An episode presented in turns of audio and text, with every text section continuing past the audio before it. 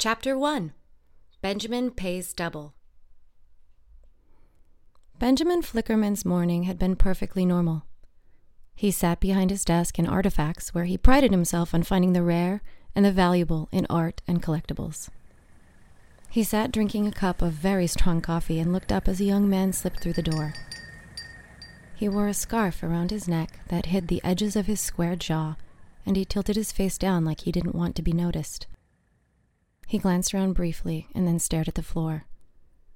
In spite of his effort to appear unimportant, Benjamin recognized him instantly. The boy looked young for his age, but he was tall and had the strong build of all the Hassan family. He carried a simple silver case under his arm. He approached the counter and stopped short afraid to come too close. How can I help you? Benjamin asked. The customer stepped forward without a word and set the cylinder on the counter. He opened the top and pulled out a rolled canvas. His fingers danced over the edges gently and revealed a painting no larger than the face of a fireplace. What can you give me for this? he asked. His voice was almost a whisper. Benjamin looked at him sadly. The painting was worthless. Benjamin sighed. He knew he shouldn't buy it.